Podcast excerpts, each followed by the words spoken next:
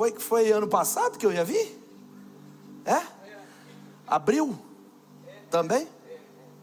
Então tem um ano que eu estou esperando vir aqui. Tem um ano que eu estou esperando o convite de novo. Gente, que bom estar tá aqui, que honra. Gente, eu já fiz um monte de. Eu fui lá para a galeria filmar. Essa é uma das igrejas mais bonitas que eu já fui no Brasil.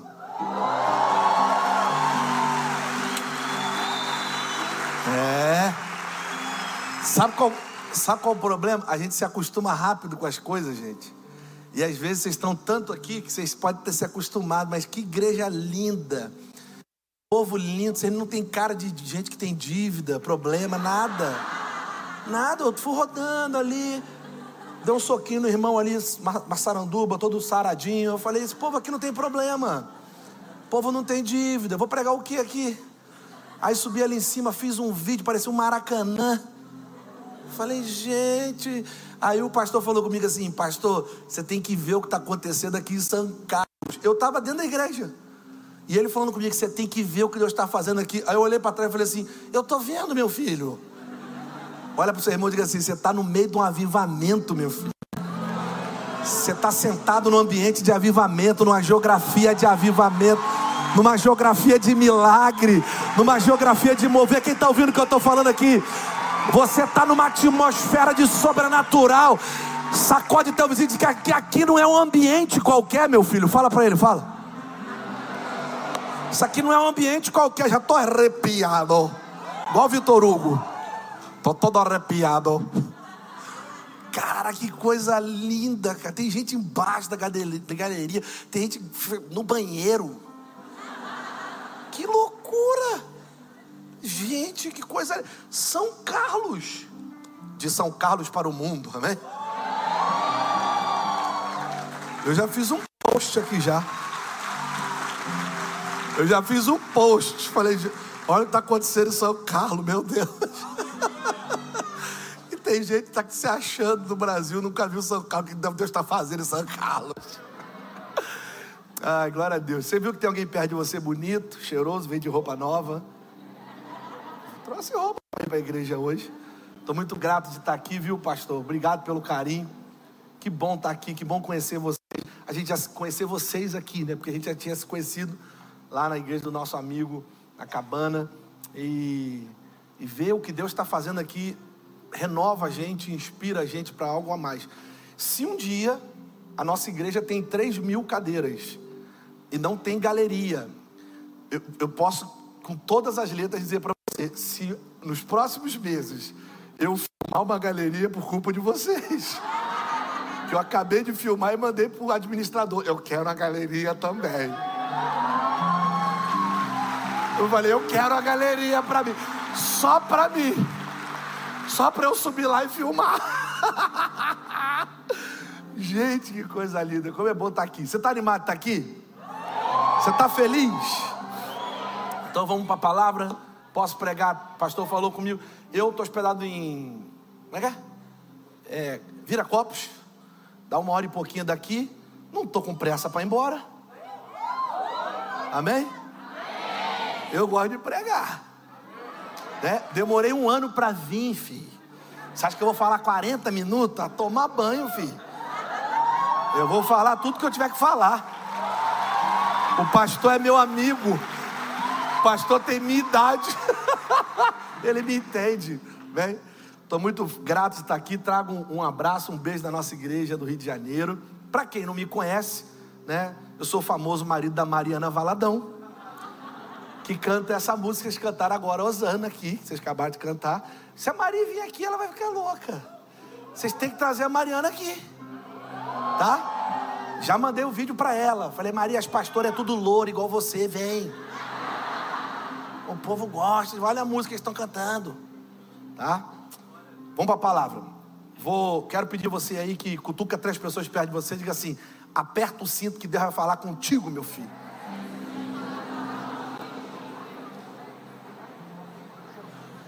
Aperta o cinto aí que eu vou pregar. Vou liberar a irmã ali do. A pastora ali, coitada. Senão ela vai ficar duas horas tocando. Haja dedo.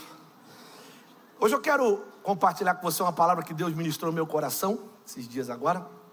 e uma palavra muito pontual, né? Acho que tem muito a ver com tudo que a gente está vivendo nesses dias. É... A gente acabou de viver o Dia das Mães, poucos dias atrás, e tem muitas mães da Bíblia que me inspiram. E eu não vou falar de mãe, só de Dia das Mães, porque o Dia da Mãe já passou.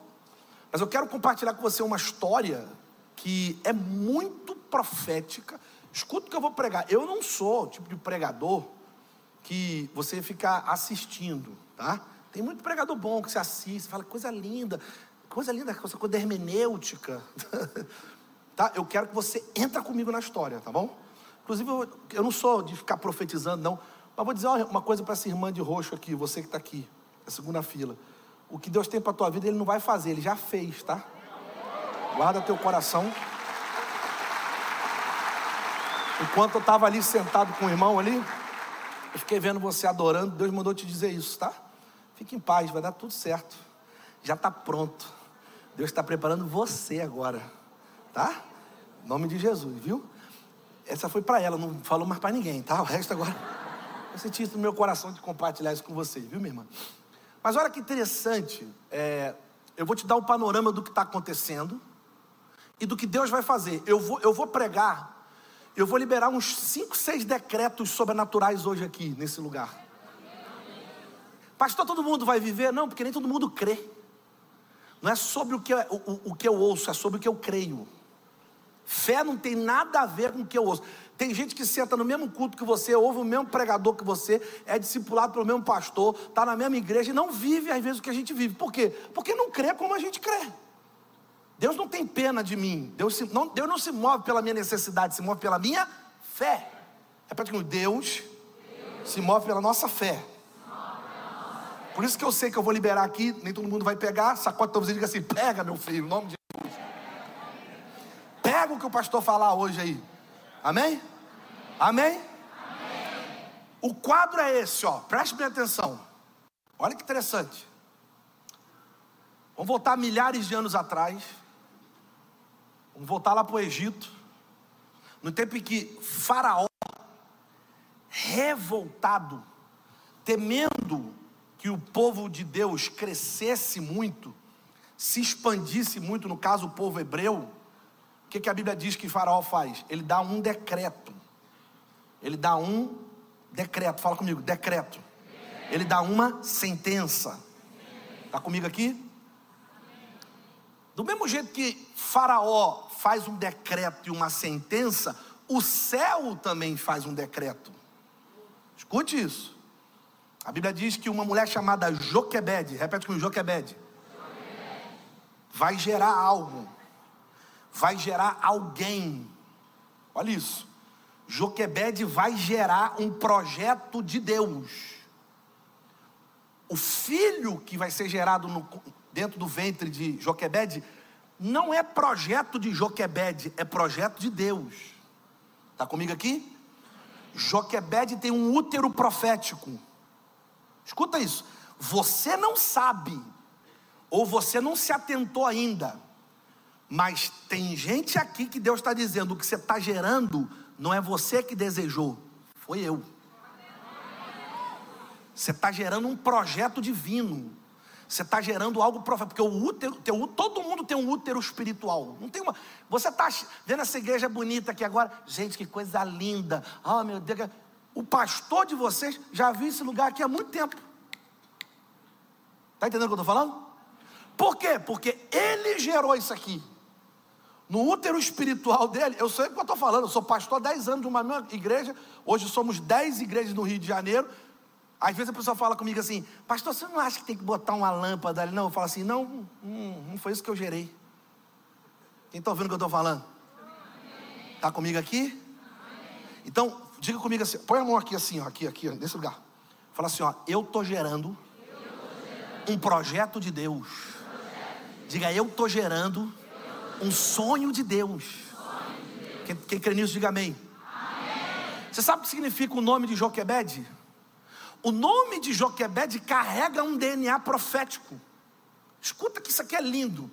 O próprio nome dela carregava um DNA profético que iria dar destino às famílias da terra. O significado do nome de Joquebed é Jeová é glória.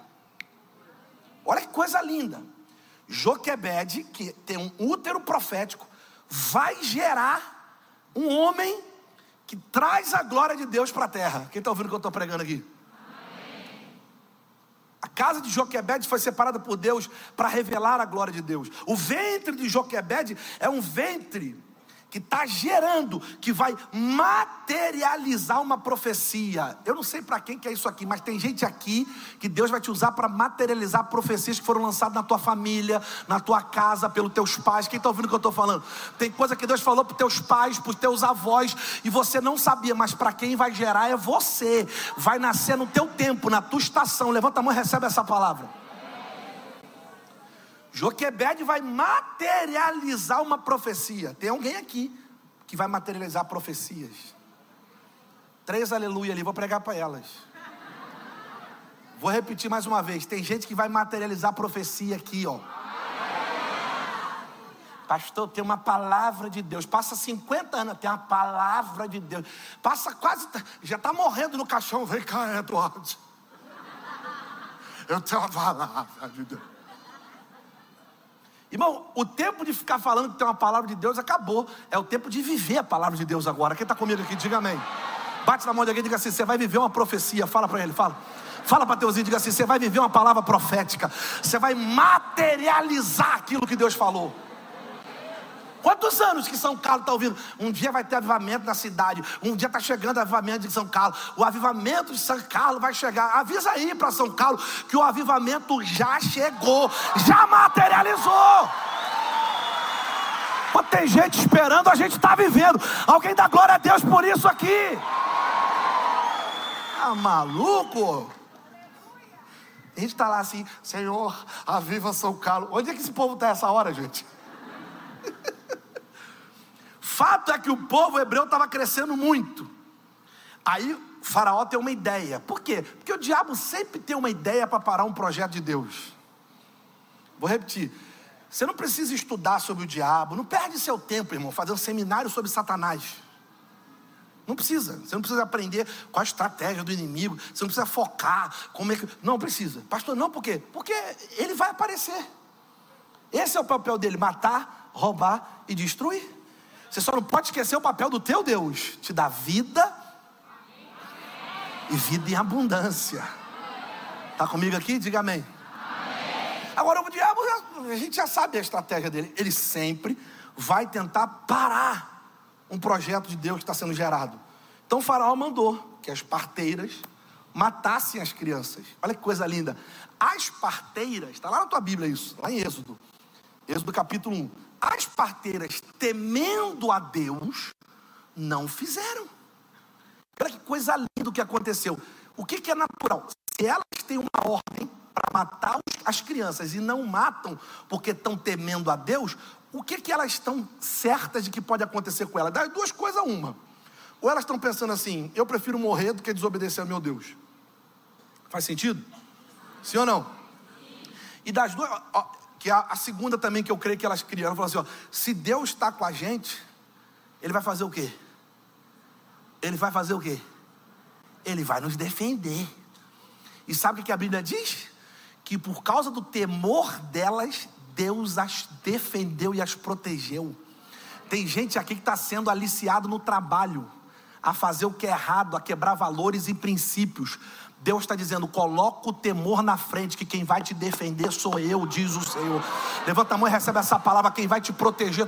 O temor de Deus protege, o temor de Deus nos defende, o temor de Deus nos blinda. Ah, pastor, mas só você, você não sabe como é que é lá no meu trabalho. No seu trabalho eu não sei, mas eu sei como é que funciona as coisas de Deus. Deus sempre protege gente com temor. Um aleluia do pastor forte. Ok, vou continuar. Não, não, tem que falar na hora. Quem crê, fala na hora. Não, não, na hora que eu falei, já foi. Aí temor. Veio o temor de Deus sobre as parteiras, eu jamais farei isso. Eu não posso fazer isso com meu Deus. Então Deus vai proteger elas. Faraó deixou elas de lado, deixa a mulher para lá. Deu a ordem a que todos os soldados matassem todos os meninos. Fala comigo, meninos. Então a ordem agora não é matar só as crianças dos filhos dos hebreus, não. A ordem é matar os meninos dos hebreus. Aonde nasceu um menino, mata. Por que, que não mandou nascer, matar menino? Já parou para pensar por que, que mandou matar os meninos?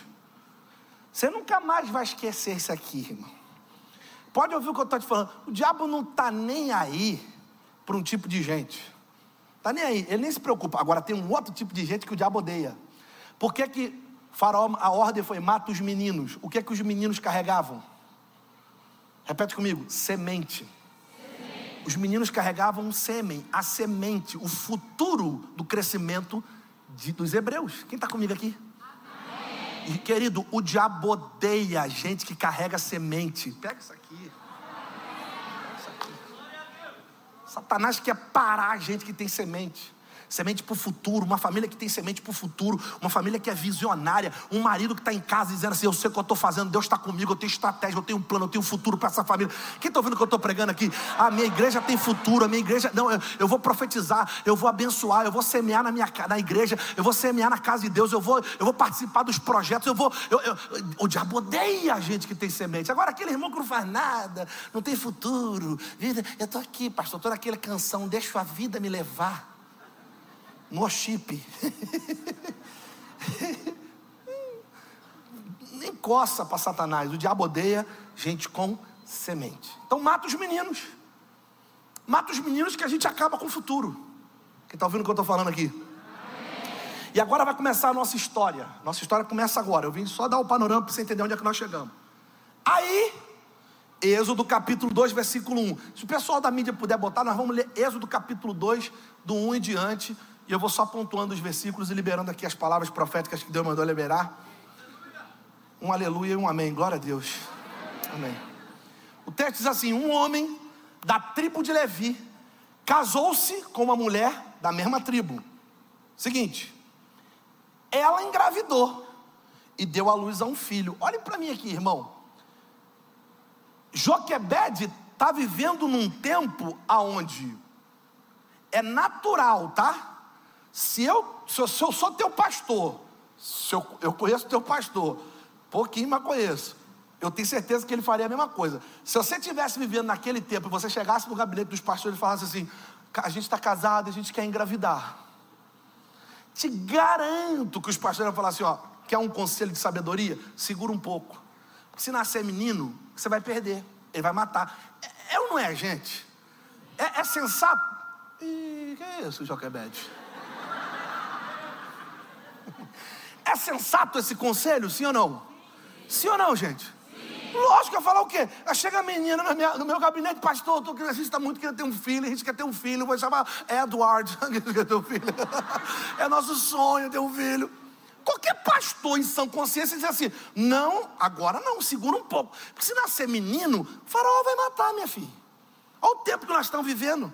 Olha o perigo, olha o momento, olha o ano que nós estamos vivendo, olha a estação que nós estamos vivendo. Você vai fazer um negócio desse para você para quê? Para que você vai sofrer? Você vai pagar para ver? Sim ou não? Seria sensato um conselho desse, sim ou não? Sim. Faz sentido ou não faz? Percebe como as coisas de Deus fogem da lógica e da sensatez, muitas das vezes? Percebe que o que Deus quer fazer não tem nada a ver com aquilo que a gente está vivendo, passando, o momento da nossa história? Olha que loucura.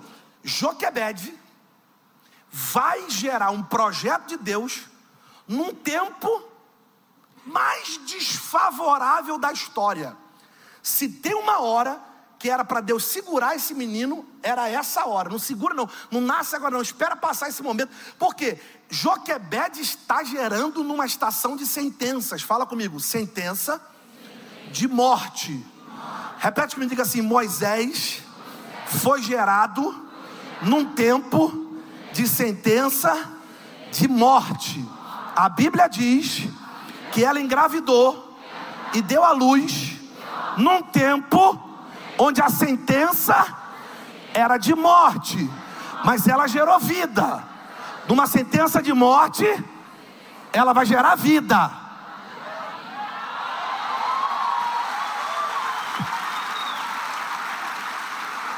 Não sei para quem que eu vim pregar hoje, mas eu vim pregar para alguém que está esperando as coisas melhorarem à sua volta, está achando assim impossível, Josilene, isso aqui não deve ser de Deus, não deve, sabe por quê? Está tudo estranho, o governo está estranho, o Brasil está esquisito. Eu acho que agora não é a hora de montar nada, não é a hora de abrir nada, eu acho que não é a hora de crescer nada, eu acho que não é a hora de gerar nada, eu acho que não é a hora de crescer nada, eu acho que agora é a hora de segurar, de esperar um pouquinho. Aí Deus está dizendo: Eu não me movo pelas coisas à sua volta, eu não me movo por aquilo que você vê. Quem está ouvindo que eu estou pregando aqui? Vai levantando essa mão que eu estou profetizando. Eu não quero saber o que está acontecendo à sua volta. O que Deus vai fazer é dentro de você. Pega essa mão que você levantou, segura na mão de alguém e diga para ele assim: meu irmão, Deus te trouxe aqui para te dizer que não importa as sentenças que você tem recebido nesses dias. Olha para ele e profetiza, diga: tua casa vai gerar vida.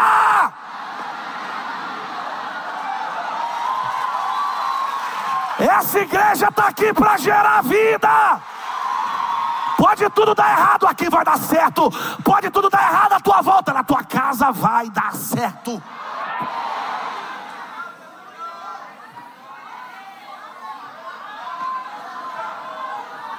Por que, pastor, que certo? Porque o que eu estou gerando não vem de mim, vem de Deus. Amém. Aleluia, aleluia. Olha lá, um que crê, que benção. Faraó declarava morte, mas o céu declarava vida. E sabe o que é mais louco? A vida na casa dela seria a salvação de toda a nação. Preste bem atenção. Joquebede está gerando algo que vai salvar não só a família dela.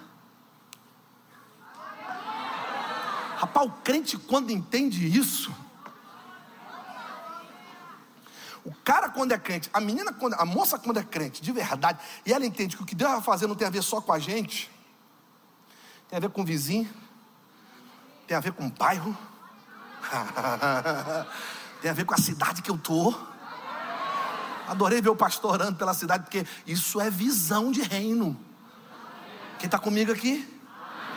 Levanta a mão para o céu que eu quero liberar uma palavra para a tua vida. Você foi ungido por Deus para gerar projetos que vão salvar não só a tua casa, mas as famílias à tua volta, teus amigos, teus parentes, quem está junto com você no teu trabalho, na tua empresa. Só quem crê, diga amém. Pode me usar, Senhor. Eis-me aqui.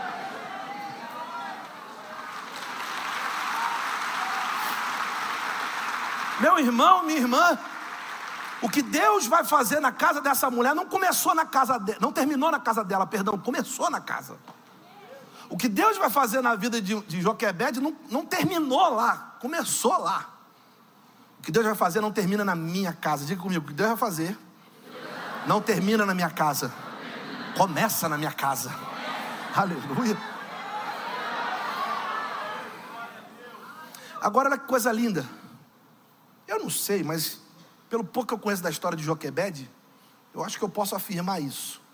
Eu creio que Joquebede está gerando um projeto de Deus no pior momento da vida dela.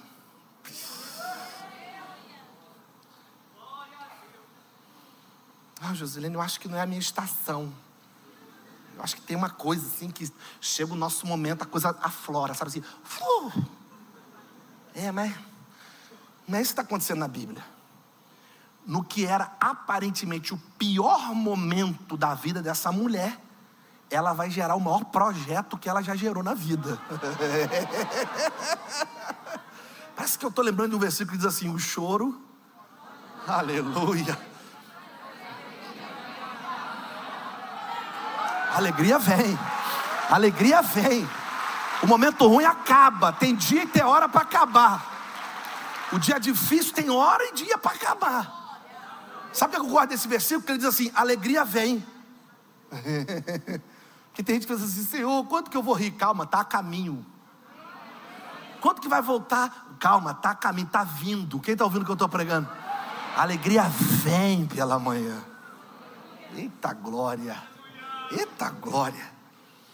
Pastor, por que Deus é assim? Por que, que Deus parece que espera os nossos piores momentos para gerar as maiores vitórias da nossa vida? Eu te falo por quê. Porque é nesses momentos mais difíceis que a gente é mais crente. o capeta fica louco. Aí não falta um culto de quinta-feira. Pensa bem. Teu time está jogando, tu não está nem aí. Até porque está perdendo tudo, aleluia. Você fala, eu quero é Deus, eu quero é Deus, eu quero é... Tu vai para culto, tu vai para vigília, tu vai para GC, tu vai para discipulado, tu participa do start, tu participa do... Você já é crente, mas tu faz o volume 1 e o volume 2. De tão crente que você quer ser. Parece que nessas horas a gente fala assim, eu só tenho Deus. Ele não é a minha última opção, ele é a minha única. Aleluia.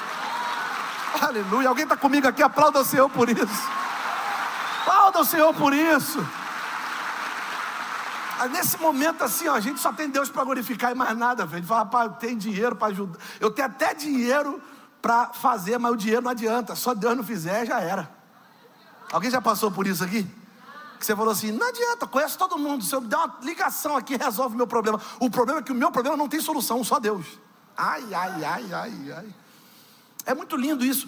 Piores momentos liberam grandes favores do céu. Levanta sua mão para o céu que eu quero profetizar mais uma vez. Eu declaro que você vai gerar algo da parte de Deus. Pega isso aqui, olha. Eu declaro que tu vai gerar algo da parte de Deus nos próximos meses que vão quebrar sentenças de morte por onde você passar. Sentença de morte vai ser quebrado por aquilo que você está gerando. Levanta a mão e recebe essa palavra, igreja. Tem gente aqui que Deus está dizendo que eu estou gerando em você. Vai quebrar sentença de morte na tua família. Vai quebrar maldição na tua família. Eu estou quebrando hoje uma sentença de morte. Aleluia.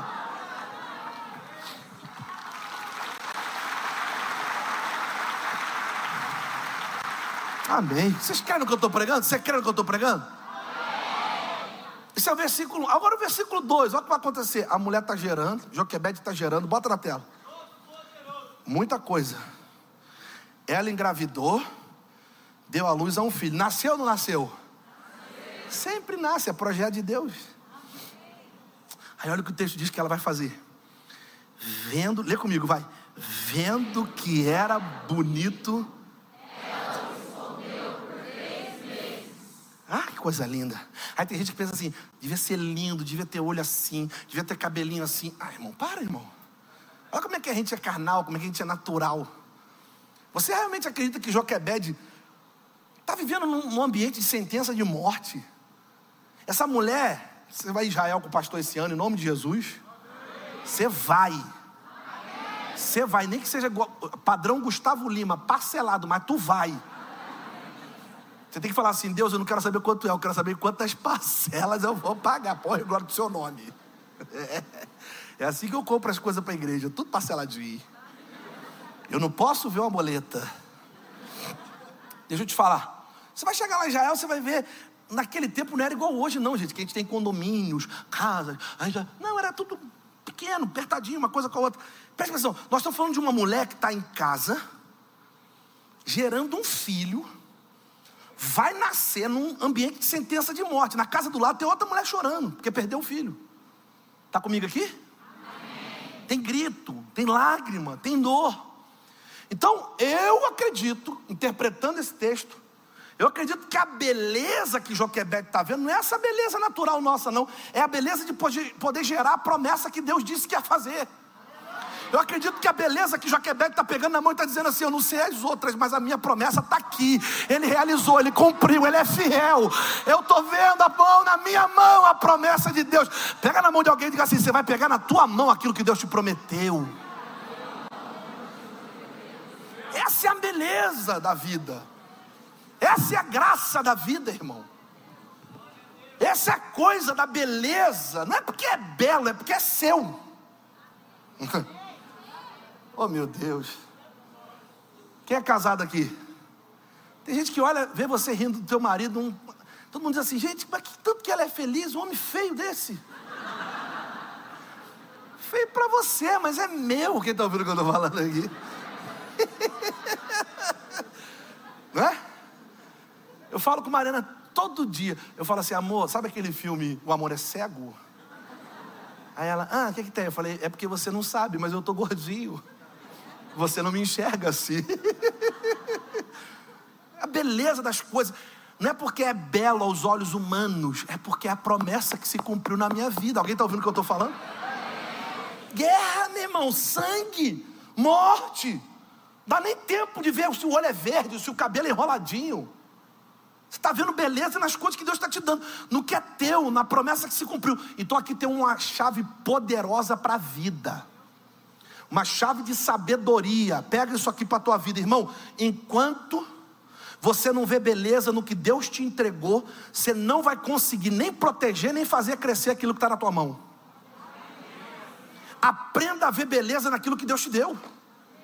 Teu ministério não é igual ao do outro e nem vai ser, e glória a Deus por isso. É o que Deus colocou na tua mão, o que o pastor deu para você fazer. Vai lá e faz o melhor que você puder. Se alegra com o que você tem. A tua empresa não tem que ser igual a de ninguém, essa é a tua, e vai arrebentar, e vai prosperar, e vai crescer. A começa a ver beleza nela. Tua família é tua. Ela tem que ser igual a de ninguém. Para com essa mania de falar assim: aqui, Josilei, olha como é que é a filha de Matinha. Vocês tinham que ser tudo assim, seus pestinha. Quantos pais fazem isso com os filhos? O menino fica com raiva de Deus, rapaz. Eu estou indo para a igreja para orar por você. Ô peste. O menino fica, igreja, orar, esse povo, quero esse negócio da minha vida, não, é contra mim. Começa a ver beleza. Eu lembro quando eu, eu morava, eu morei, nasci no Rio de Janeiro, numa cidade chama São Gonçalo. Irmão, nem procura no Google, faz isso não. Isso não. Pensa assim, numa favela plana. Você tem ideia quando Mariana. Só levei Mariana depois que casei. Ela sempre quis ir lá, me leva lá onde você nasceu. Eu falei assim, calma, tudo tem um tempo. Tem coisas que a gente só pode revelar depois. Aí eu casei e falei, você quer ir lá ver? Aí ela, ai, sempre quis. No meio do caminho ela falou assim, não é perigoso? Falei, você que quis. E a gente era muito simples, nunca faltou nada. Meus pais sempre foram muito trabalhadores. A gente era simples, a gente vivia uma vida normal, simples. É, sabe assim, não tinha luxo, não tinha nada. Por exemplo, lá em casa não tinha piscina. Na minha casa não, né? Na casa, no meu bairro ninguém tinha piscina. Uma casa tinha piscina, todo mundo ia para lá tomar banho de piscina. Por sinal, ele é minha ovelha hoje, esse meu amigo. Mas olha que interessante, não tinha piscina. Lógico, Gente, mas a gente nunca sentiu falta de piscina. Não é louco isso? A gente não sentia falta de piscina. Pastor, você não sentia falta? Não, a gente era feliz com o que tinha. Mas muito. Às vezes as pessoas veem hoje a nossa vida próspera. O que Deus fez com a gente virou a chave da nossa vida. Com essas roupas chiques, tudo depois que eu casei com Mariana. Fiquei chique. Só ganho presente caro. Aí eu falo, para mim mesmo, é, mas foi só isso que Deus falou. Eu estou abusado já, irmão. Eu já estou abusado. Aí depois, mas como é que você era antigamente, pastor? Era feliz do mesmo jeito. Por exemplo, tinha piscina na, na, sua, na minha casa? Não. Não aos olhos humanos, aos meus olhos tinha. Como assim, pastor? Qual é a piscina de pobre? Fala para mim. Já está rindo porque foi pobre um dia. Como é que era a nossa piscina? Varanda de azulejo. Quem está vendo o que eu estou vendo? Aqui também era assim? Filho, você não está entendendo. Tem gente assim, ó, tem gente quieto falando assim, até hoje faço isso. Varanda de azulejo. O que, que você fazia? Sua mãe saía para o trabalho, tu pegava o sabão em pó na maloca, sem ninguém ver. Aqui, ó, ó, borracha, não ria borracha, como é que chama aqui? Mangueira. Pegava a mangueira, ó, o azulejo todo, tudo molhado, já, olha lá, água entrando dentro da, dentro da sala, sua mãe revoltada. A água entrou, uma varanda grande que a gente tinha assim, toda azulejada, um azulejo horrível, cheio de flor, assim, uma coisa horrível. Nada a ver. A gente molhava aquilo, pastor, e pegava sabão em pó e fazia assim, ó. Acabava com o sabão em pó da minha mãe. Fih, era a tarde inteira. Os meus amigos estavam vendo o quê? Azulejo. Eu, uma piscina azul. Eu mergulhava de peito, vocês não estão entendendo? Mas alguém que já fez isso, levante a mão. Confessa que você já foi pobre. Tua cara hoje é de rico, mas você sabe de onde você veio. E tá tudo certo, a gente via beleza nessas coisas, a gente celebrava. Eu tenho a percepção de que tem gente que nunca muda de vida porque nunca celebra o que tem. Eu vou repetir: nunca vê beleza em nada. É sempre assim: o dia que eu for, o dia que eu tiver, nunca celebra o que tem. Olha o silêncio. Hã? Quem está comigo aqui? Consegue olhar para alguém e dizer assim: dá para ficar feliz com o que você tem, meu filho? O carro é 98, mas está quitado, dá glória.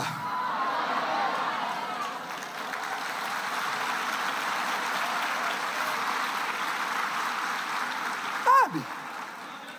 A casa é alugada, mas é o que você pode, e está tudo bem. É só um momento, é só um momento, é só um momento. Não defina o seu momento por uma vida inteira. Vou repetir, vou melhorar. Não devido a sua vida por um momento que você está passando. Alguém está aqui comigo? Pastor, só eu sei como é que está meu casamento. Está tudo certo. É só um momento. Quem aqui nunca teve um momento difícil no casamento? Quem nunca casou, ué? nunca casou. ai, eu nunca tive problema no meu casamento, você acredita? Você já casou? Não, graças a Deus. Oh, uma sem noção. nunca casou. Ai, nunca brigamos. Eu aprendi isso lá em Belo Horizonte. Todo o gabinete que a gente faz com o namorado, a gente pergunta assim: já brigou? Aí os dois olham assim: ai, graças a Deus, pessoal, nunca brigamos, então não vou casar você, não, filho. Volta, briga, arruma confusão, faz alguma coisa, pensa em desistir, aí vocês vão ver se vocês se amam mesmo ou não. Amém ou não amém? amém? Tem que ter esses momentos assim, é ou não é, gente? As coisas melhor, as melhores coisas das nossas vidas que, que nós conquistamos foi com o suor, gente. Foi com o esforço. Conversa com a Mariana, você vai ver o tanto que ela se esforçou para me conquistar. Dá um valor absurdo ao casamento. ah, isso até parece. Esse dia o Espírito Santo falou um negócio comigo lindo. Ele falou comigo assim: ó, para de comparar o dia de glória dos outros com seus dias de batalha. Oh meu Deus. Repita ou vou passar essa? Repete. Deus falou comigo assim: ó, para de comparar o dia de glória dos outros com o seu dia de batalha. Você já percebeu como um Satanás, chifro, demônio, como é que é o nome que você chama aqui? Diabo? Lúcifer, qual é o nome que vocês dão? Seu, Lula, que isso, irmão? Caraca, bicho. Aí, eu tava me segurando. Eu vou até beber uma água profética. Rapaz, se isso aí for pro YouTube, cai você e eu.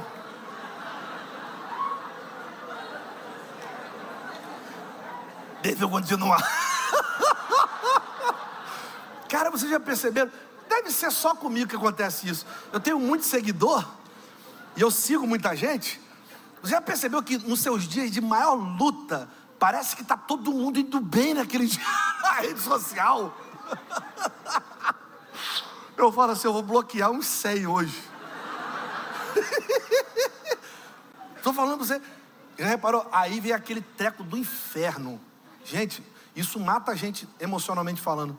É a gente sem perceber comparando o dia de glória dos outros com o nosso dia de luta. Está comigo aqui? Amém. E aí Deus tem falado muito isso comigo. Talvez o maior inimigo do propósito de alguém é o péssimo hábito da gente achar que o que Deus está fazendo na vida dos outros é melhor e maior do que o nosso. Você quer ver uma coisa? Eu fui para os Estados Unidos de férias em janeiro. Fui lá, preguei em algumas igrejas da Lagoinha, da nossa igreja e tal. Levei a família, levei as crianças. Vamos embora, vamos lá. Família mora lá, né? Parte da nossa família mora lá. E a gente foi todo mundo. O pastor Márcio estava lá também. Chegamos nos Estados Unidos. Alguns dias passeando, alguns dias ministrando. No dia de passeio, cara, olha o que, que Deus me deixou ver. Depois entra no YouTube que você vai ficar chocado, porque eu não sabia que existia isso. Eu vi, ninguém me falou, eu vi. Estava dirigindo. Aí eu parei o carro e falei assim: não, não pode ser verdade o que eu estou vendo. Tinha um cara como é que esses negócios é, é, que você bota assim atrás, tipo de agronegócio, de agro que bota uma bombinha assim de borrifar? Vê se você está enxergando aqui, ó, atrás de mim uma mochilinha, com, cheio de líquido aqui atrás. Vocês sabem o que, que eu estou vendo? Perfeito? E o cara fica borrifando assim, ó. Pulverização. Aí arrebentou, hein, barbudo? Ó. Negócio de pulverizar, não é, irmão? Sabe o que, que é, não é? Então, assim, ó, eu vi, irmão, ninguém me disse, pastor, olha o que, que eu vi. Tinha um cara na rua, com uma bombinha daquela, assim, ó. Aí eu parei o carro, eu falei, não, aí não, eu vou filmar. Falei, Maria, aí já é demais para mim, porque americanos eles são incríveis, né? Eu falei, mas isso aí não, ninguém merece. Metade da grama dele seca, seca, seca, a outra metade verdinha. E o que, que ele estava fazendo, irmã? Fala para mim. Matando não, ele estava pintando a grama. O cara estava pintando a grama de verde. E a gente igual uns mané em São Carlos dizendo assim: por que, que a grama de São Carlos fica seca? E a grama de Miami sempre é verde. Porque a grama de Miami tem plástico e a seca fica pintada. Fala para teu vizinho, para de comparar tua grama com a grama dos outros. Você está comparando a grama dos outros, mas a dos outros é fake, é de plástico, não serve. O que Deus tem para você é de verdade, é real. É que está ouvindo que eu estou pregando aqui?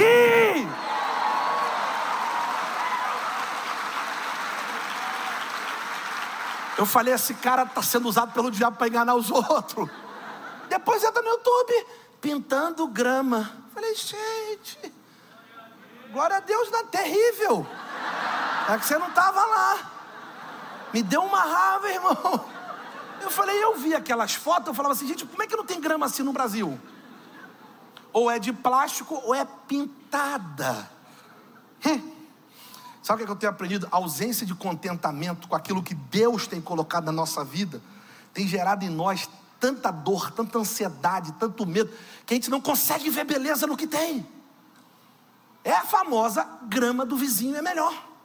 Está olhando para a grama do vizinho, mas não sabe, é sintética. Eu falei com Mariana, olha que grama aqui do quintal do seu irmão, coisa mais linda, na parte dos fundos do, do quintal do André, meu cunhado grama fininha, coisa linda. Eu falei, tem que saber o nome dessa grama, gente. Quero botar isso lá em casa. Quando eu meti a mão assim, ó, ué, era sintética. Eu falei, ah, para, meu irmão. Pelo amor de Deus, é a mania que a gente tem. De sempre achar que o que o outro está vivendo, que o outro está passando, a gente não consegue ver beleza. Filipenses capítulo 4, versículo 11. Paulo diz assim: Olha, não estou dizendo isso porque eu estou necessitado, gente. Pois aprendi a adaptar-me a toda e qualquer circunstância aprendi a me adaptar a toda e qualquer circunstância. Paulo está dizendo: eu sei o que é passar necessidade, eu sei o que é ter fatura, eu aprendi o segredo de viver contente em toda e qualquer circunstância e situação.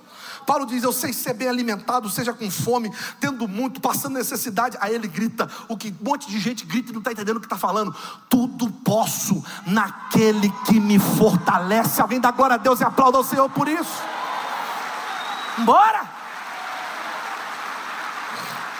Então, Paulo está dizendo que o segredo do contentamento, segundo ele, é a capacidade que a gente desenvolve de se adaptar a qualquer circunstância e ver beleza em tudo. Próxima estação nessa igreja, eu declaro: tu vai ver beleza em tudo que Deus está fazendo. Levanta a mão e recebe, irmão. O próximo ano que está entrando nessa igreja, você vai olhar e vai dizer assim: Deus, eu não preciso entender nada, eu já estou entendendo que todas as coisas cooperam para o meu bem, até o que eu não estou entendendo, eu sei que tem beleza nisso aí. Fala para teu vizinho que está perto de você, diga assim: celebra tudo, meu filho. Celebra tudo que Deus está fazendo. Fala para ele: aprende a ver beleza naquilo que Deus está permitindo você gerar e viver. Joquebede olha para o menino e vê beleza. Deus me deu. Está todo mundo perdendo e eu ganhei. Deus me deu. Aí ela faz outra coisa, bota aqui Êxodo 2,2. O texto diz assim: que Joquebede gerou engravidou, deu a luz ao filho, vendo que era bonito, ela fez o quê? Ela fez o quê? Aí era outra coisa que você tinha que anotar, outra chave de sabedoria para a tua vida. Irmão, como é que esconde um garoto desse tempo que ela está vivendo aí? Não pode sair de casa que se ela aparecer na rua com o menino, morre. Ela tem que tomar cuidado com o choro do menino, que pelo choro dá para saber se é menino ou menina. Como é que esconde? Olha o trabalho para esconder o que gerou. Olha o trabalho. A Bíblia a conta, a conta a história que os soldados daquele tempo, de Faraó, do Egito, eles ficavam andando pelas ruas. Eles iam pelo barulho, inclusive, nas casas. Invadiam casas. Pensa o trabalho que essa mulher tem. Ela de casa está ouvindo o choro de mães na sua vizinhança. Joquebede agora vai ter que mudar a estratégia. Meu irmão, preste bem atenção no que Deus te trouxe aqui para ouvir. Em alguns momentos, porque estamos gerando projetos de Deus em ambientes desfavoráveis, em alguns momentos a gente vai ter que ter humildade para mudar a estratégia. Mudar a estratégia. Em alguns momentos, vai ter que mudar. Tem algo que nascendo na sua vida, sendo gerado na sua vida, você vai ter que mudar a estratégia. Nem todo mundo vai poder ver. Não, não é toda hora que você vai poder mostrar. Inclusive, pensa que coisa difícil. Qual é o maior prazer de uma mulher quando tem um filho? Hã? Mostrar para todo mundo. Chama as amigas, chama as primas, chama as mães, chama todo mundo, gente.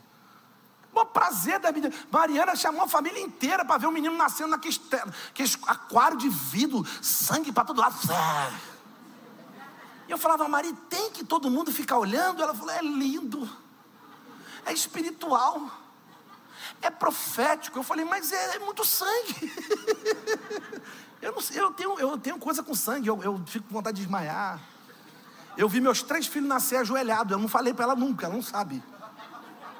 Eu ficava do lado dela, assim, só segurando a mão dela. Ela falou: O que, que você está achando? E eu, assim, está maravilhoso.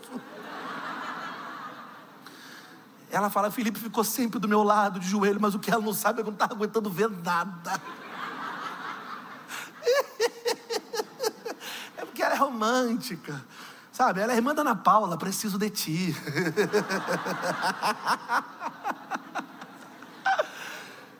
Irmão, escuta que loucura. O maior prazer de uma mulher é mostrar para o mundo que gerou. A Joquebede não vai poder desfrutar desse prazer. Não agora, no início. Não dá para receber qualquer pessoa em casa. Não dá para contar para todo mundo o que está acontecendo. Tem que guardar segredo de um monte de gente. Então guarde isso aqui para a tua vida. Terceira chave de sabedoria para a tua vida aqui. Escute isso. Algumas vezes, repete comigo, diga assim: algumas vezes, Deus vai gerar algo em mim que por um tempo eu vou ter que aprender a esconder. Nem tudo que eu estou gerando de Deus eu preciso mostrar para todo mundo logo. Está comigo aqui? Dá vontade de mostrar, dá vontade. Por exemplo, eu tenho 40 anos de idade, nunca desviei, sempre fui crente. O único pecado que eu cometi é porque eu repeti três vezes e fui expulso dos colégios. Mas é outra história, eu venho contar depois. Mas foi crente de igreja, de acampamento. Sabe esses garotos que correm na igreja? Era eu. Virei pastor da glória, aleluia. Deixa eu te falar isso. Nunca desviei, criado na igreja, crente a vida inteira. Sempre preguei o evangelho, desde pequenininho, desde novo, dirigi a célula, na época de célula, hoje a gente chama de GC lá na nossa igreja, alguns lugares é grupo pequeno, grupo de crescimento. Sempre fui crente, sempre preguei. O que eu estou pregando para você hoje aqui com 40, eu prego desde os 18. Tem mensagem que é a mesma. Fala assim, rapaz, o mesmo menino, o mesmo coração, está tudo certo. Agora, por que, que hoje eu estou vindo aqui? Sabe por quê? Porque tem a fase que Deus esconde. Ei, Tem a face que Deus esconde a gente. Deus esconde projetos. Quem poderia imaginar que tinha algo tão grandioso sendo gerado em São Carlos? Você não está entendendo o que eu estou pregando, você não era para ter pulado essa cadeira aí. Olha para teu vizinho e diga assim: Deus estava escondendo a gente. Fala para ele. Mas chegou a hora do Brasil ver o que Deus está fazendo em São Carlos. Chegou a hora das nações saberem o que está acontecendo aqui. Irmão, o que Deus vai fazer nessa cidade é tão grande que vocês vão ter até aeroporto. Pode anotar o dia que eu falei aí. Anota aí se eu não estou falando, se eu não sou profeta de Deus. Eu só não arrepio, igual o Vitor Hugo. Mas eu estou aqui para profetizar isso. O que Deus vai fazer, vai ter gente do mundo vindo aqui ver o que Deus está fazendo. Sacode teu vizinho e diga assim: preparem. Teu testemunho vai correr nações. Salmo 136, então se ouvia entre as nações, grandes coisas tem feito o Senhor por eles. Por isso eles estão alegres, alegres, alegres. Alguém aplauda o Senhor por isso aqui.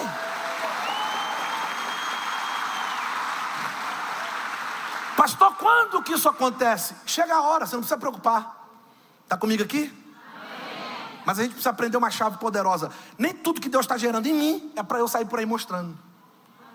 E vou te provar que isso é bíblico. Ó. Deus escondeu Abraão por um tempo, Deus escondeu Davi por um tempo, Deus escondeu José por um tempo, Deus escondeu Moisés por um tempo, Deus escondeu até Jesus. O que, que Jesus fez dos 12 aos 30 anos? Fala.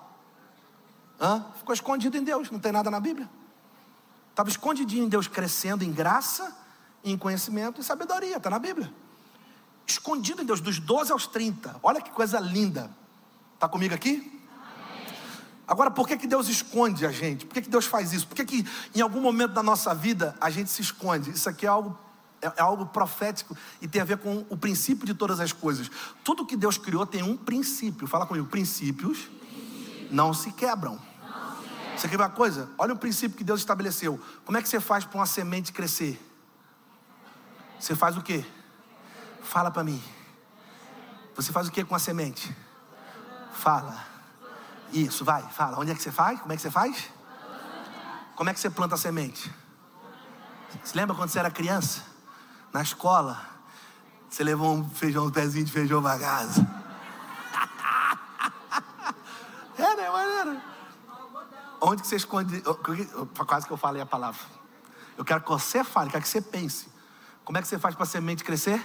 Você esconde. Fala, esconde. O nome disso, princípio. Não cresce enquanto Deus não esconde.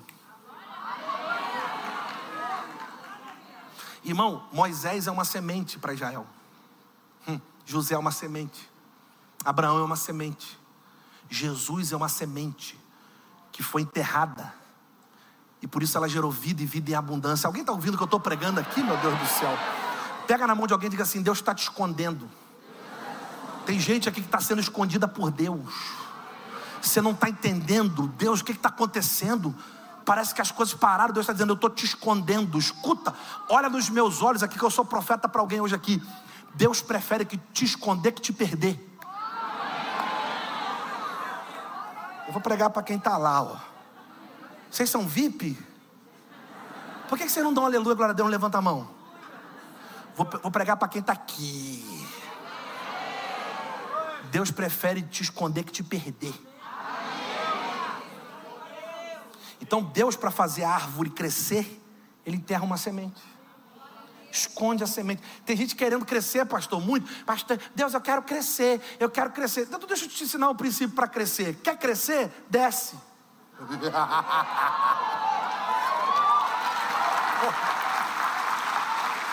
Desce. Fala para o teu vizinho assim, não precisa nem se esconder que Deus te esconde. Fala para ele, fala. Diga assim, olha, mas se quiser crescer, desce. A árvore ela cresce para cima à medida que ela cresce para baixo. Pega isso aqui para tua vida, meu filho. Isso é princípio que estabeleceu isso foi Deus, não foi agrônomo. e aí quando a gente entende o valor disso, de que tem coisa da minha vida que eu tenho que proteger e guardar, teu casamento, quem vai proteger tua família? O pastor? É, para com isso, rapaz. o cara está pregando aqui, homem de Deus, profeta, liberando um monte de palavras. Agora quem tem que exercer a proteção é você. Proteger teus filhos.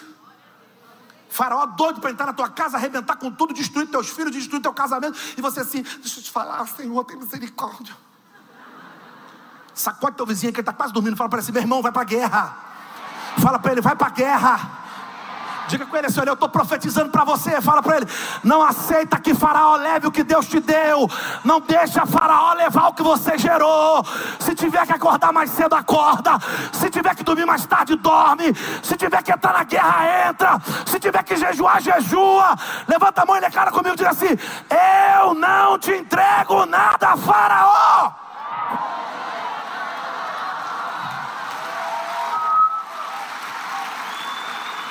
Só quem crê dá o um grito aí mais alto que você pode.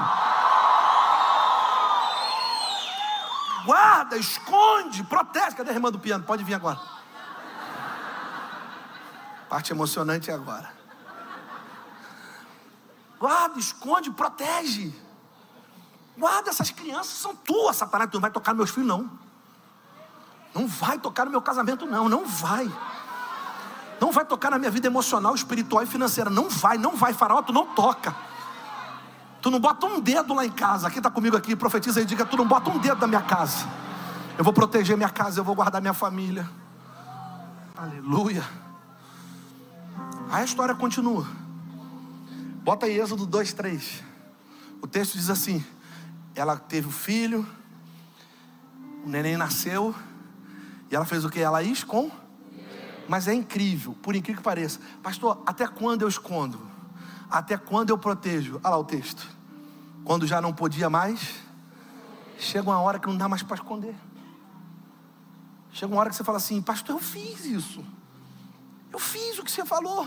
Eu fiz o que meus pastores estão ensinando. Eu fiz a minha parte. Deus, o que está acontecendo? A impressão que eu tenho é que, mesmo eu fazendo a minha parte, as coisas não estão fugindo do meu controle. Não estão acontecendo como eu esperava.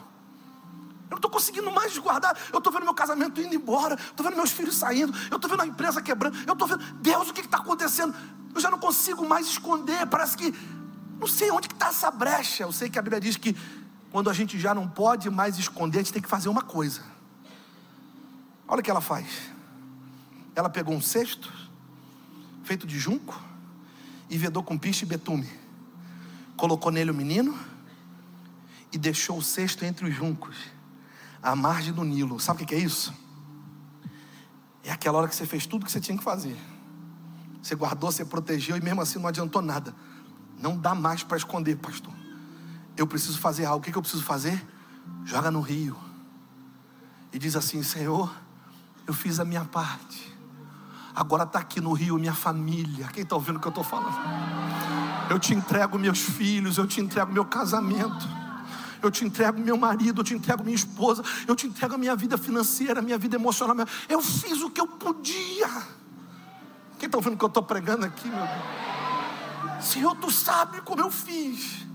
O Senhor é testemunha de como eu orei por isso, como eu clamei por isso. Eu guardei e protegi até o quanto eu pude, mas parece que não está adiantando mais. Eu não posso mais esconder. Eu preciso fazer alguma coisa. Sabe o que significa a palavra sexto aqui? Você vai cair para trás.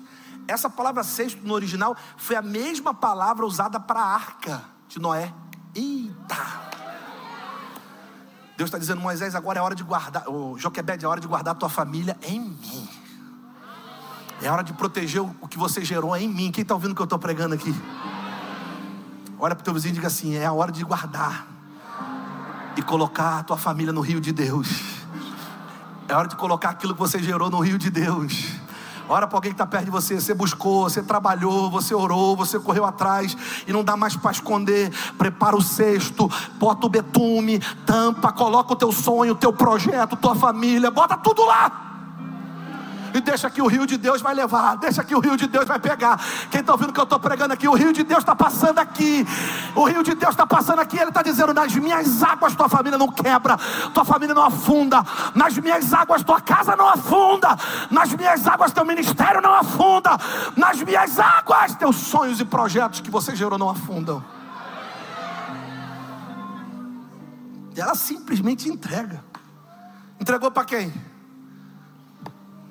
Ela não entregou para Faraó. Aqui que a gente se perde. Tem gente que acha que ela entregou para Faraó. Não, não, ela entregou para Deus.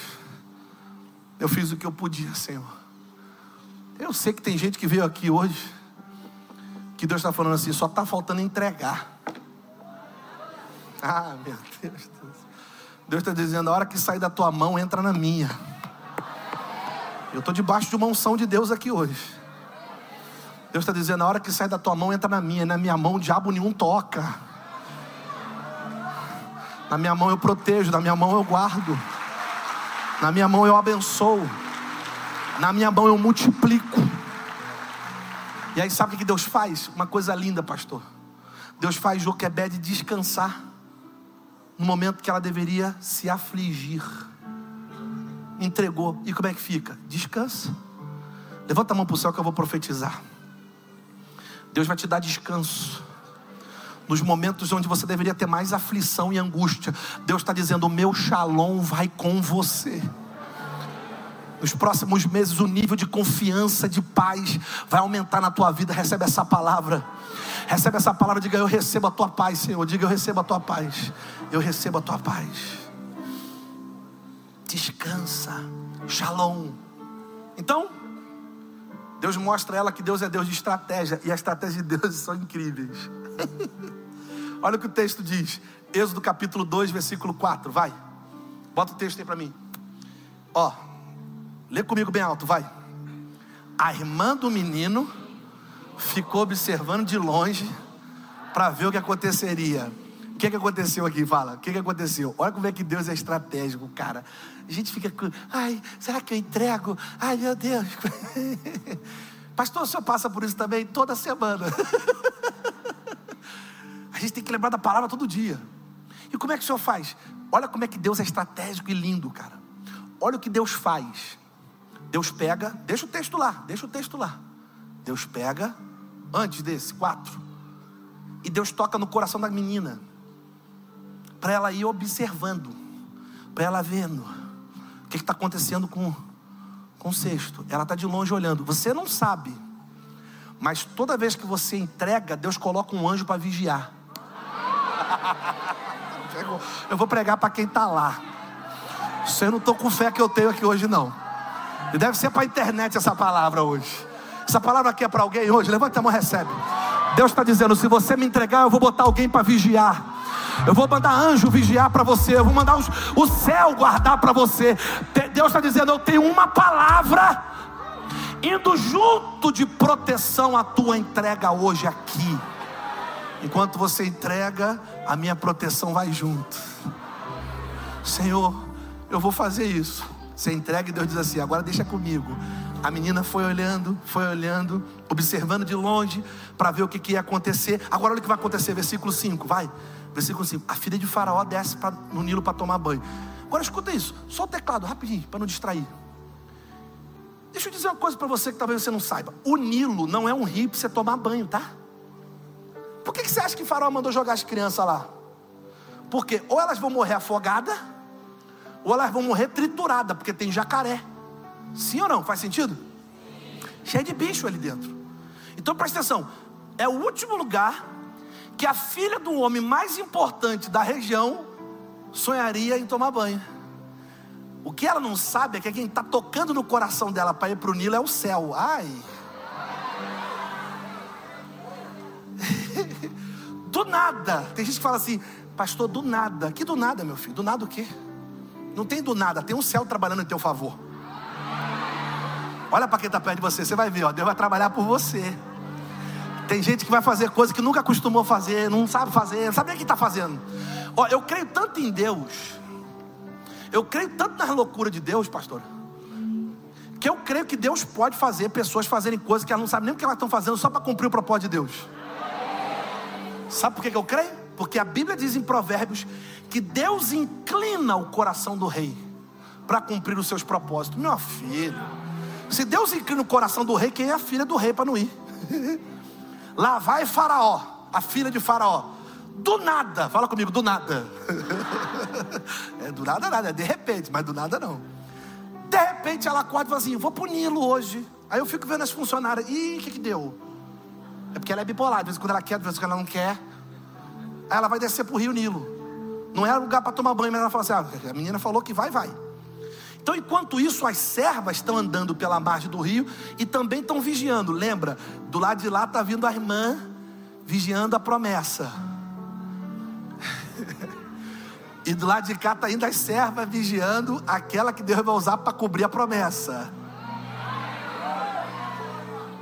Nisso ela viu um cesto. Entre o Jun que mandou sua criada apanhar. Pega ali para mim. Pega. Ela é filha de? Ela é filha de? Bem, ela é a filha do homem que mais odeia os hebreus. Então ela está em casa vendo o pai com raiva, sanguinário, cuspindo fogo, hum, salivando sangue para matar aquelas crianças. Todo dia. Olha o que o texto vai dizer, versículo 6. Vai lá.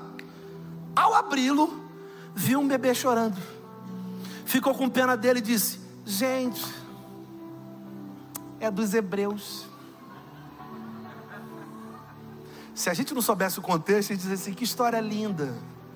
Mas o que era o certo? Gente, é hebreu, joga no rio, mata, destrói, mas não vai fazer. Por quê? Quem está ali é um projeto de Deus. Quem está ouvindo o que eu estou falando?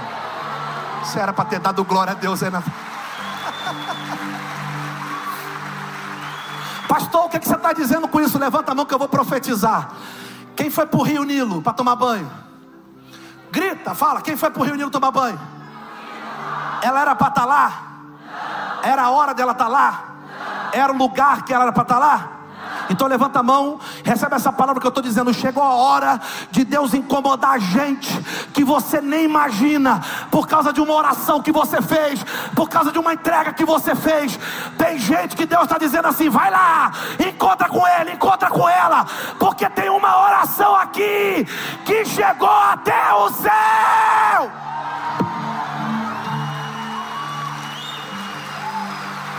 Quem pode dar aleluia aí, dá aleluia. Quem pode dar glória, dá glória. Pega na mão de alguém que está perto de você e diga assim: meu irmão, descansa teu coração. Diga, Deus já marcou hora com pessoas por tua causa.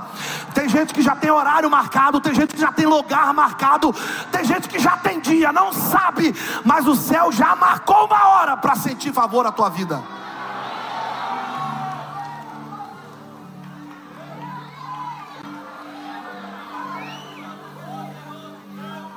Eu não sei para que essa palavra, mas Deus está dizendo até nomes eu estou colocando na lista aqui. Tem gente que Deus vai levantar teu nome na lista. Teu nome estava embaixo, Deus está dizendo: Eu vou subir teu nome. Porque chegou a minha hora, chegou o meu favor, chegou a minha graça. Recebe essa palavra hoje aqui.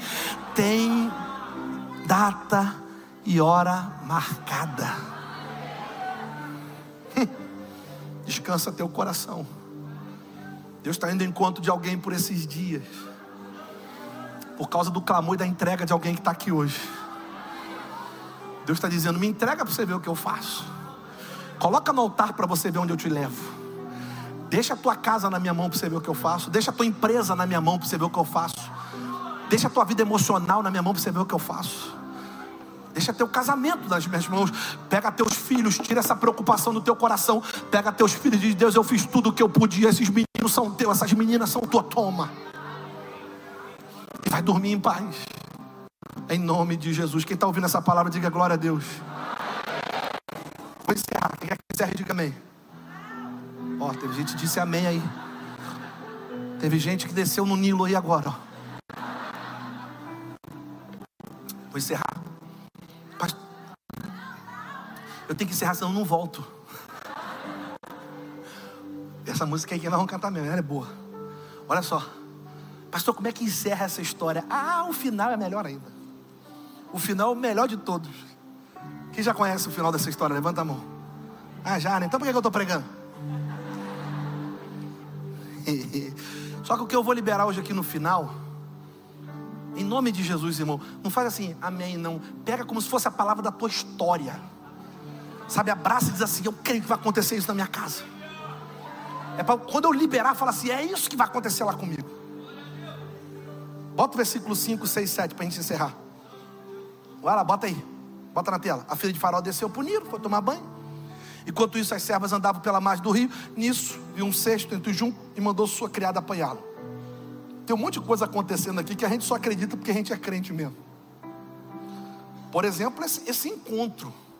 A menina é a filha do homem mais importante, mais sanguinário do Egito. Ela está lá, no banho. Daqui a pouco, gente, Josilene, pega ali aquele cesto. A Josilene pegou o cesto. Ela falou: Gente, que lindo, é hebreu. Olha o primeiro milagre, não quis matar. Achou uma gracinha o menino. Que menino lindo, é hebreu. Olha como é que Deus vai mudar o olhar de muita gente. Eita. Deus vai mudar muita coisa na mente de pessoas ao teu respeito. Você crê nisso aqui? Diga amém. Aí não só isso, ele diz assim: ao abri-lo, viu o bebê chorando, ficou com pena, gracinha, hebreu. Versículo seguinte, 7. Então, a irmã do menino se aproximou. Irmão, se fosse no rio, aparece uma menina do nada, na beira de um rio, saindo de um mato, filho. Você já está imaginando o que vai acontecer, né? Filha de Faraó. A menina é a filha do homem mais importante daquele lugar. Olha como é que a gente. É porque a gente crê, a gente já conhece a história, a gente acha linda, a gente fala, ah, que linda a palavra. Mas entra na história, aparece uma menina do nada, se aproxima e pergunta: A senhora quer que eu vá chamar uma mulher hebreia para poder amamentar e criar o menino? O mínimo que você faria era assim: olhar para a menina e dizer assim: O que, que você ia fazer? Quem que é você, minha filha? O que você está fazendo aqui? De onde você saiu? É ou não é? Mas olha como é que Deus, irmão, ah, eu creio num Deus de louco. Eu acho que eu creio num Deus demais. Quem está comigo aqui? Eu creio que Deus faz pessoas nem pensarem muito o que estão fazendo, simplesmente se moverem pelo Espírito. Quem está ouvindo o que eu estou pregando aqui? Ó, tem gente que vai falar coisa para você sem saber porque está falando. Levanta a mão. Tem gente que vai dizer sim sem saber porque está dizendo sim. Tem gente que vai assinar contrato sem entender porque está assinando, é porque Deus está mandando. Tem gente que vai aceitar sem saber porque está aceitando. Tá dizendo, eu não sei quem você é, não sei de onde você saiu, não sei que você está fazendo o quê. Mas uma coisa é o seu, tem que assinar isso aqui. Deus está mandando. Tem alguma coisa sobrenatural dizendo para eu fazer. Quem pega essa palavra aqui recebe. A filha de a, a, a, irmã de Moisés, quer que eu peço uma mulher dos hebreus para poder cuidar da criança? A mulher não sabe nem porque está falando dela. Olha o que ela respondeu: Eu quero. Não pergunta, não conversa, só obedece a ordem. Bate na mão de três pessoas e diga assim: Tua vida é de Deus, tua casa é de Deus, tua família é de Deus, quem protege, quem guarda quem guia. Diga para ele assim: olha, todas as coisas estão cooperando ao teu favor, até o que você não está entendendo. Até o que você não está entendendo, eu estou pregando para alguém aqui, levanta a mão e diga: Eu creio, eu recebo essa palavra. Até o que você não está entendendo, Deus está dizendo: Vai cooperar ao teu favor. Aí a mulher falou: Eu quero. Ela respondeu: Então tá bom. Foi lá, chamou a moça. Chamou quem? Chamou quem? Joquebede. Lá bem Joquebede se encontrar com a entrega de novo. Ai, Deus maravilhoso.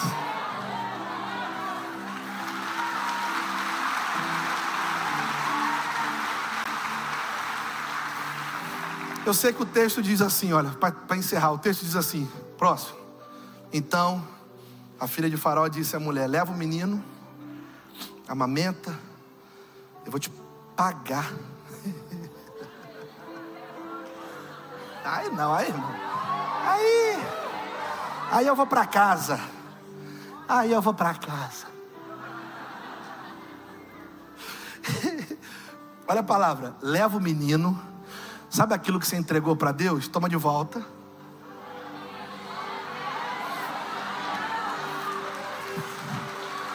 Ó, oh, cuida.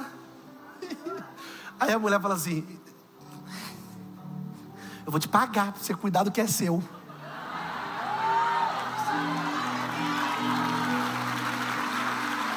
Ai, meu Deus, meu Deus. Aí sabe que Deus falou comigo, Felipe, volta. Olha, lê, lembra de Eclesiastes, Felipe? Eu falei, lembro de Eclesiastes, Eclesiastes capítulo 11, versículo 1. Diz assim o texto: lança teu pão sobre as águas.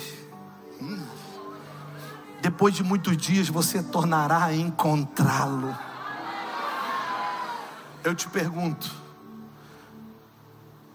de onde veio a sentença de morte para as crianças? Fala para mim, de onde veio a sentença de morte para as crianças? De onde veio? De onde? Onde Faraó mora, meu filho? Não, errei. Eles são. A gente é mais específico. Vou te perguntar uma coisa. Moisés vai ser criado aonde? E de onde vem a sentença de morte? Então, olha que lindo. Do mesmo lugar que vai vir a sentença, vai vir o sustento.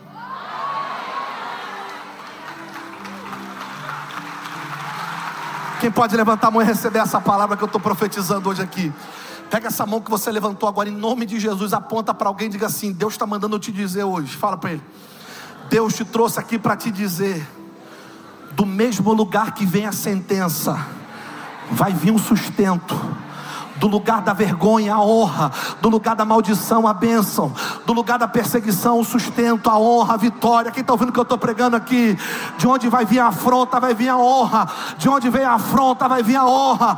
O nível de guerra que você está enfrentando aponta para o destino que você vai viver. Alguém levanta a mão e recebe essa palavra. O nível de guerra que você está enfrentando, Deus está dizendo, está apontando para o destino que eu tenho para a tua vida. Só quem crê dá o grito mais alto.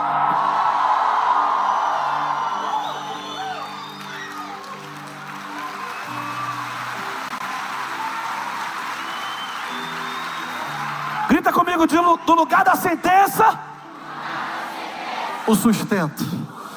Sentença. Sustento. Sentença. Sustento.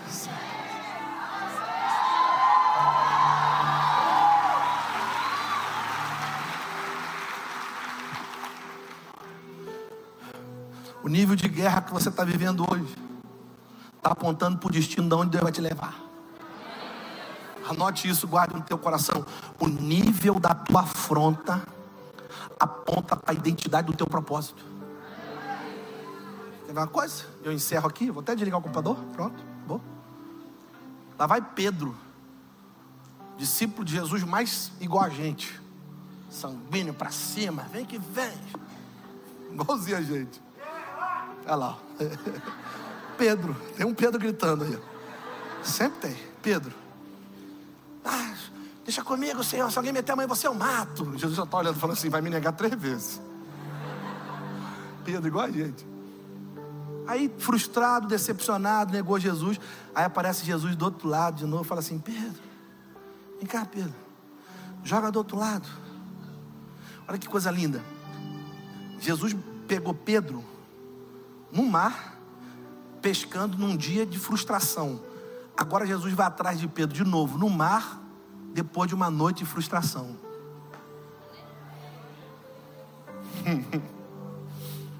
Aí Jesus volta e diz assim: Pedro, joga do outro lado. Quando Pedro joga a rede, está escrito: joga do outro, joga do outro. Sabe o que eu acho louco? Jesus, ele é, ele é, ele é Deus na terra. Ele podia dizer para assim: Pedro, o mar hoje não está para peixe. Tanto que a gente faz isso, né?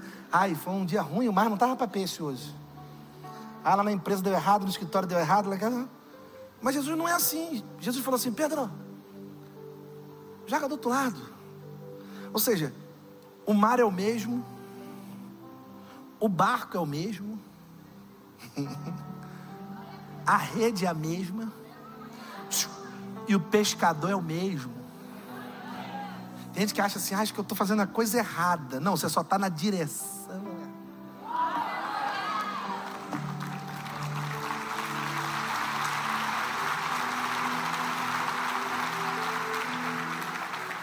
Aí olha o que Jesus ensina para Pedro: Pedro, joga a rede do outro lado. Pedro obedece, joga. Quando ele vai puxar a rede, é tanto peixe que ele se escandaliza, chora, começa. É ele. Ele corre para a água. Você lembra da passagem? Ele corre para a água, chega perto de Jesus, mestre. E aí ele tem um recomeço. Está comigo aqui? Amém ou não amém? Agora, olha como é que a gente é descartável. Se fosse a gente, jogava Pedro fora, o mar fora, o barco fora e a rede fora. É ou não é? Aí vou começar com outra pessoa. Jesus fala assim: ó, o mar é o mesmo, o barco é o mesmo, a rede é a mesma, porque Deus é especialista. Pega isso aqui para encerrar.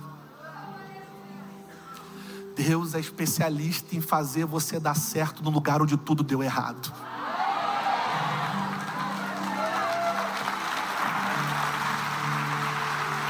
Quem crê nisso aqui, levante a mão e glorifique a Deus aqui nesse lugar. Vem, pastora, vamos cantar essa música, vem. Levanta sua mão para o céu, fique de pé no seu lugar, diga: Haja o que houver,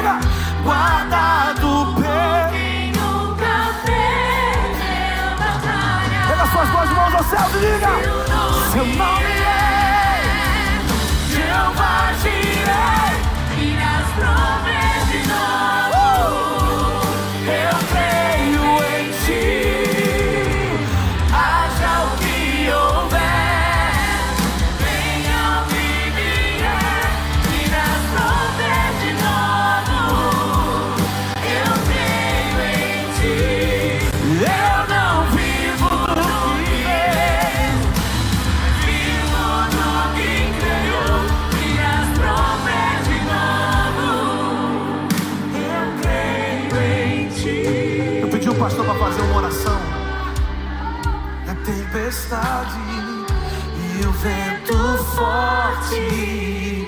Não vão roubar a minha fé em ti. Pega suas mãos aos céus, diga.